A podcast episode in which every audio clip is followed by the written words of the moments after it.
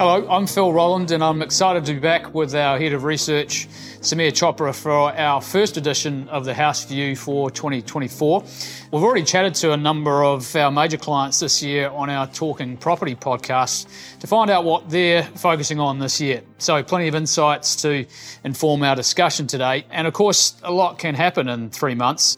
Certainly, a fair bit of water has run under the bridge, uh, which is shaping the operating environment that we're in. On a positive front, we're seeing signs of inflation moderating. Uh, we've probably seen peak interest rates, employment uh, remains resilient, and it feels like we're getting to the top of uh, cap rate expansions. So all of which is flowing into what we can see as uh, some improving investor sentiment. But of course, we are in a very, very volatile and uncertain geopolitical environment, which is deeply concerning. And we can also see some of China's economic woes uh, starting to heighten. In this edition of the House View, we'll be discussing CBRE's key predictions following the release of our market outlook report. Uh, we'll hit pricing, uh, investor intentions, vacancy, cost of living. And of course, we'll throw out some predictions that I'm sure will generate uh, some debate. So, Sameer, let's get started. I'd like to kick off with the elephant in the room. Is it time to buy? And would you go now or will you wait till later in 2024? Phil, yeah, look, I'd say it is uh, time to get constructive on commercial real estate. Uh, I think there are three compelling reasons right now. Firstly, you know, my sense is that we're at the 9 p.m. mark on repricing. So, in other words, you know, we're three quarters of the way through the cap rate expansion markets have largely corrected. You know, super prime industrial cap rates are now, you know, 130 to 170 basis points higher than where they were 18 months ago. Office CBD prime is about 100 to 160 basis points higher. Retail and hotels by, you know, more modest, but 50 to 75. Living sectors by about 25. And I think bidders can achieve this sort of final stretch of cap rate expansion during negotiations. Secondly, Phil, I think a bit more of a complex topic, but there is this thing called the denominator effect. Typically, a super fund, you know, or an investor would have their portfolio allocation with about 60% sitting in shares, 15% in bonds, about 8% in real estate, and the rest sitting in cash. Recently, what we've seen is a very strong rally in shares and bonds. Uh, shares are up by about 20%. Bonds are up by about 5%. And so the portfolio allocation needs to be reset higher for real estate. My view is that, you know, new allocations may start to replace redemptions as we sort of go through 2024. And finally, Phil, you know, we expect bond yields to start descending. I've got bond yields at 2.75% over the medium term. They're currently about 4.1, 4.2%. And this should spur investment activity well, to contrast, I suppose, a bit of that, Sameer, maybe I can just cover a little bit about what we're seeing in, in the US. You know, cap rates have increased by roughly 150 basis points uh, between early 22 and, and late 23, depending on, on market and, and asset type. And of course, this implies about a 20% decline in values for most property types. But we think cap rates have probably got a little way to go um, and may expand by about another 25 to 50 basis points in, in 2024. Office cap rates uh, rose by at least 200 basis points. And similarly, there was a significant expansion in logistics by around 150 basis points, retail by 160, and, and multifamily up about 180 basis points. Having said that, our most recent APAC uh, investor intention survey showed investors view Australia favourably in 24, uh, certainly alongside Japan and Singapore. And what that survey also indicated is by sector, uh, offshore investors are uh, really like industrial probably the most. But I suppose just coming back to Australia, Sameer, what, what about new developments? How are these being impacted by these higher cap rates? We've obviously got elevated construction costs and, and of course, um, higher interest rates and cost of debt. So, how's all that kind of flowing through and impacting uh, development pipeline? Yeah, Phil, this is an area where you know we're working very actively with a number of clients. A lot of work going into investment cases for new developments, and it's tough, right? Like, let's say if you plug in today's cap rates, which are you know, let's say 150 basis points higher than where they were in you know two years ago you add in another sort of 35 to 40% higher construction costs, put in, you know, debt sitting at six and a half, low single digit rent growth, it's tough. It makes it really, really hard to stack up an investment case. Mm, yeah, no, we're seeing that a lot. But with vacancy at the levels they are across most sectors, even premium office, do you think rental growth could be better than low single digits? There's definitely a case for that, Phil. And I think this is where we need to get a lot more sort of constructive and clients need to get a little bit more micro into precincts. You know, my suggestion would be increase the rent at the outset. So rents could start off on a much higher bar for some of the latest warehouses, some of, you know, the best offices or good residential sites. And there's a case to assume that, you know, bond yields return back the cycle average. So, yeah. you know, helping with that cap rate compression. Yeah. All right. So given all that, Sameer, what, what are some of the angles that can be run here? We've got a couple of angles. So Phil, one, you know, I'd say we're seeing pockets of strength in Australia. Yep. And I'd suggest that, you know, investors can get very localized in their understanding of the dynamics. So, you know, even if you like look at office, in the last year, we saw a 25% spread in rent growth between parts of Melbourne and Brisbane. So you could have had exposure to office and it could have been a great year or a tough year. Mm. So I'd say, you know, as, as you think about the longer term, the first idea I'd have is one, look at precincts. Uh, there's a lot of large scale infrastructure development that the government is putting in, and, and we should ride their coattails. You know, one is the Sydney Metro Rail. You've got the Western Sydney Airport, Melbourne's Arden Health District. Brisbane and Perth also have, have rail lines going mm, in. Mm. Yeah, I, I think the precincts and the infrastructure is a comparative advantage of, a, of Australia, absolutely. And, and these precincts offer clients an opportunity to deploy money in a really programmatic way over a, you know, 5, 10, 15 year period. And importantly, into a really diversified product. Um, and of course, we have large infrastructure investment, which really adds to the value and benefits of these select locations uh, and sectors. Last year, I spent uh, quite a bit of time in Western Sydney, and, and I'm, I'm always impressed by the sheer scale of what's being delivered. Um, you know, we've obviously got the Western Sydney Airport, which is due open in, in 2026, and this will be a game changer for the region's economy and its connectivity, particularly up into Asia. And of course, the development of the surrounding uh, Aerotropolis. So, you know, if you map that against the new metro line between the airport and Parramatta. You've got major motorway upgrades. You've got Parramatta Light Rail, uh, Western Sydney Parklands, which will create a, a, massive urban park. I think it's a lot larger than Central Park uh, in New York. So you combine all these sort of initiatives uh, and investment. It'll improve transportation. It'll create jobs and really boost Western Sydney's economic prosperity. And in a district that is home to 10% of Australia's population, I might add. Yep. Massive, massive opportunity. Look, our, our second idea is that, you know, returns also vary a lot during periods of interest rate change. I expect that, you know, we'll have value investors hunting for undervalued office, like grade A type office. That's where we're seeing some clients and also sort of shopping center assets. But over longer periods of interest rate change, the assets that perform well are those that can sustain, you know, really strong rent growth. And that's kind of my third idea, you know, beds, med, sheds or industrial, healthcare, residential and student accommodation should be well placed in this lower interest rate environment that hopefully we get in the next few periods. Our US team also favors this uh, industrial and, and multifamily, same thing, strong fundamentals. And I think Phil, you know, retail has also got these improving fundamentals, supply related, but but improving fundamentals. Phil, any color that you're getting from clients on uh, new sectors that they're looking at? Yeah, well, in, in December when we had a set of interviews with a, a number of uh, Australian uh, real estate leaders, and, and to your point around beds, meds, and jets, yeah, that's um, that is certainly a, a, recurring theme. You know, there's a, a lot of focus on on the living sector and alternative assets, you know, like healthcare and life sciences in product types like private hospitals, medical precincts, innovation districts, and, and seniors living. So that, that is definitely a, a core theme.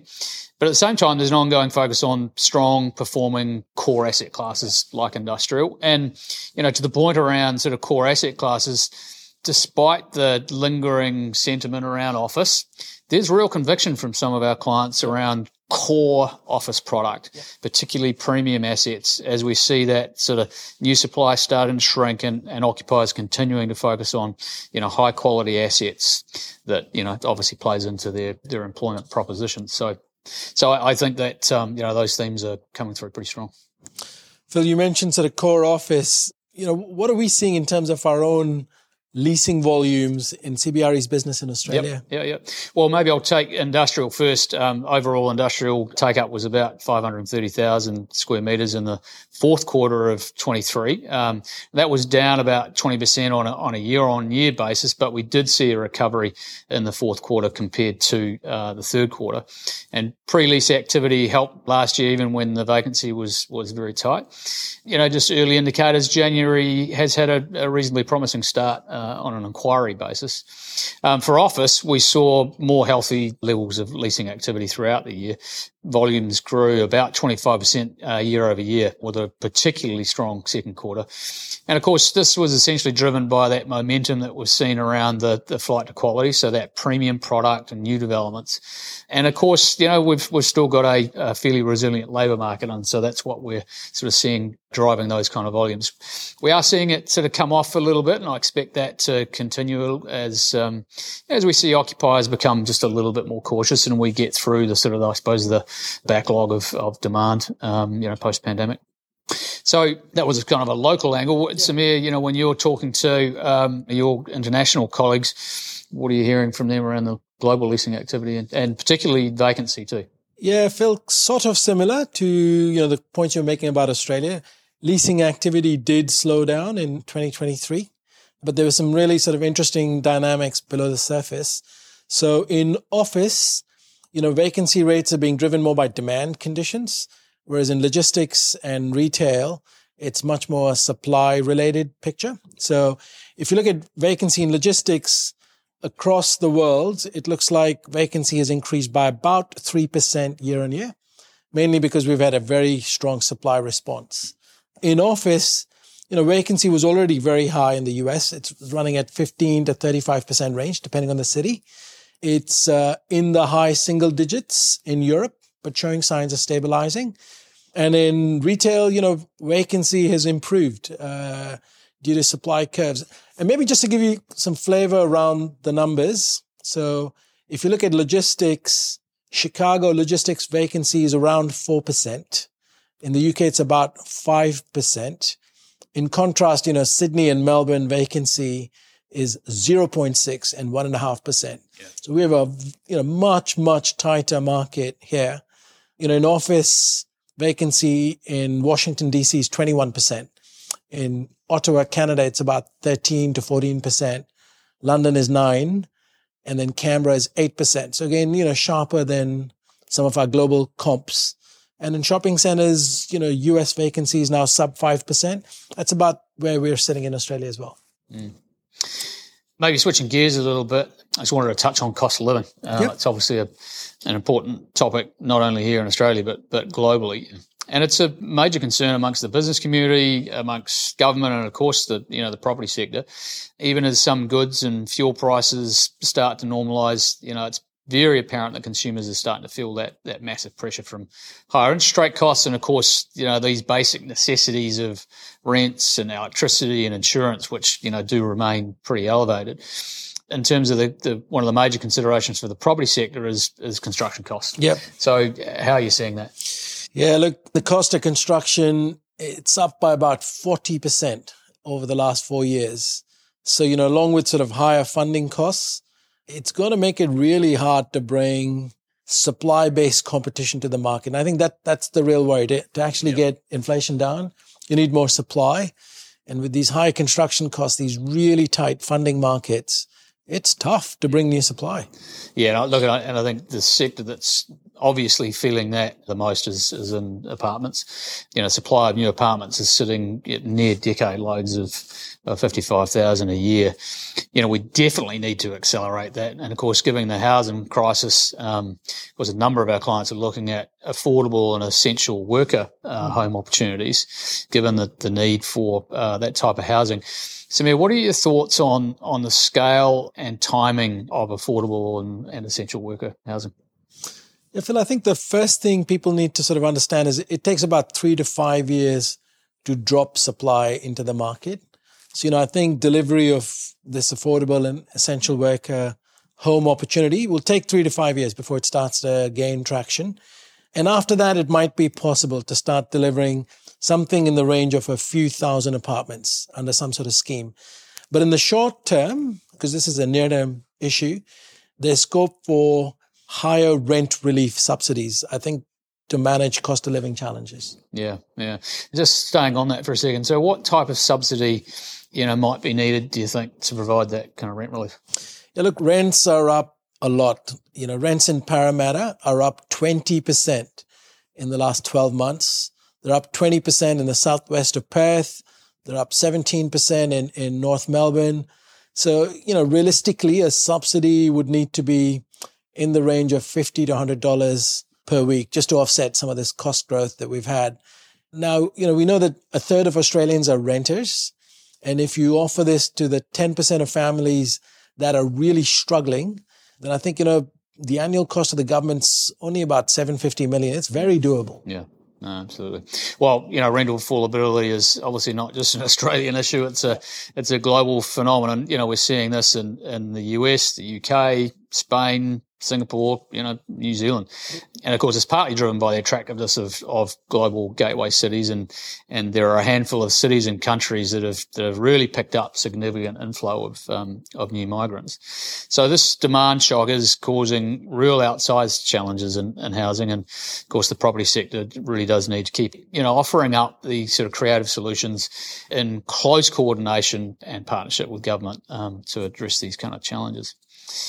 Samira, I just wanted to get towards the end of our kind of discussion here, and, and it's time for our controversial predictions. And we can revisit these in three months and we'll see who's, who's right um, and see where we land. So I, I, thought we'd hit three things vacancy, office visitation or CBD visitation, and interest rates. Yep.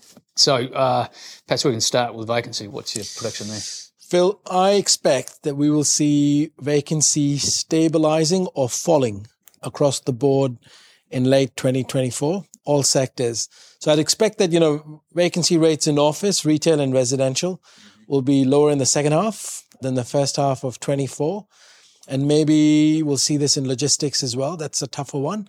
And this is because of supply getting pushed back and still strong occupier activity. I think supply is getting crunched. Mm-hmm. Okay, I can kind of see that. I'm I'm, I'm a little uh, more cautious than you on, on how quickly occupiers are, are, kind of making leasing decisions, particularly in logistics, where the take up was was so strong in, in 21 and, and 2022. So uh, you know we could still see uh, vacancy rising. What about uh, return to office? Yeah, return to office. I expect that peak day CBD visitation or office attendance will be at similar levels to 2019. And I think we'll see it pretty soon. Um, it's been encouraging, Phil, just to see the CBDs are very busy in Jan. You know, people seem to really come back. And our data into the fourth quarter of, of last year was suggesting that, you know, peak day visitation was running at 83% of sort of pre-pandemic levels in Sydney and, and almost close to 100% mm. in Perth. Mm. Yeah, I, I, think that general trajectory of um, people coming back to CBDs and the general trajectory of people returning to office is positive and, and there's no reason to see that slowing. And I think, you know, we've clearly seen a lot of a lot of organisations just continue to reinforce the importance of being together, having the in-person experiences. You know, a lot of the the way that office precincts uh, are being curated uh, is really helping in that regard. So, and I, and you know, whilst hybrid work is something that is here to stay. I don't necessarily see that as being the kind of the, the demise of office or, or necessarily, you know, we see visitation come back. Okay, interest rates, last one. This will probably be my most controversial one. Uh, I expect at least two interest rate cuts in Australia during 2024. It'll start around the third quarter. And, and the reason I'm, you know, probably in that space is the interest rates are very restrictive right now. People are paying about two to two and a half percent more in interest rates than they would in normal circumstances. And, you know, this is also making further challenges and contributing to a tight supply market in real estate down the road. Uh, very much the case in residential. So I'm expecting, yeah, Phil, at least two, at a touch, maybe even three. Oof. All right. Well, I think I might put the money on that one. yeah, I, I, don't know. I, I think uh, on this one, Sameer, I'm, I'm, not sure I'm with you. I, I think um, whilst that would be welcome, I'm just not sure about that. I just think the the strength of migration, you know, the the resilience we're still seeing in employment, I think that's going to make that case difficult. But we'll see. Well, Phil, I think uh, I'll try and have more certainty on my interest rate predictions rather than whether Australia will lose a cricket game. Oh, very good. Well, on that note, I hope you've enjoyed our latest edition of Talking Property, the House View. Uh, Sameer and I will be back with our next House View in early April. So if you like what you're hearing, uh, be sure to subscribe. And in the meantime, CBRE will be releasing uh, new Talking Property episodes each fortnight. So let us know if you have any topics you'd like us to discuss via talkingproperty at cbre.com.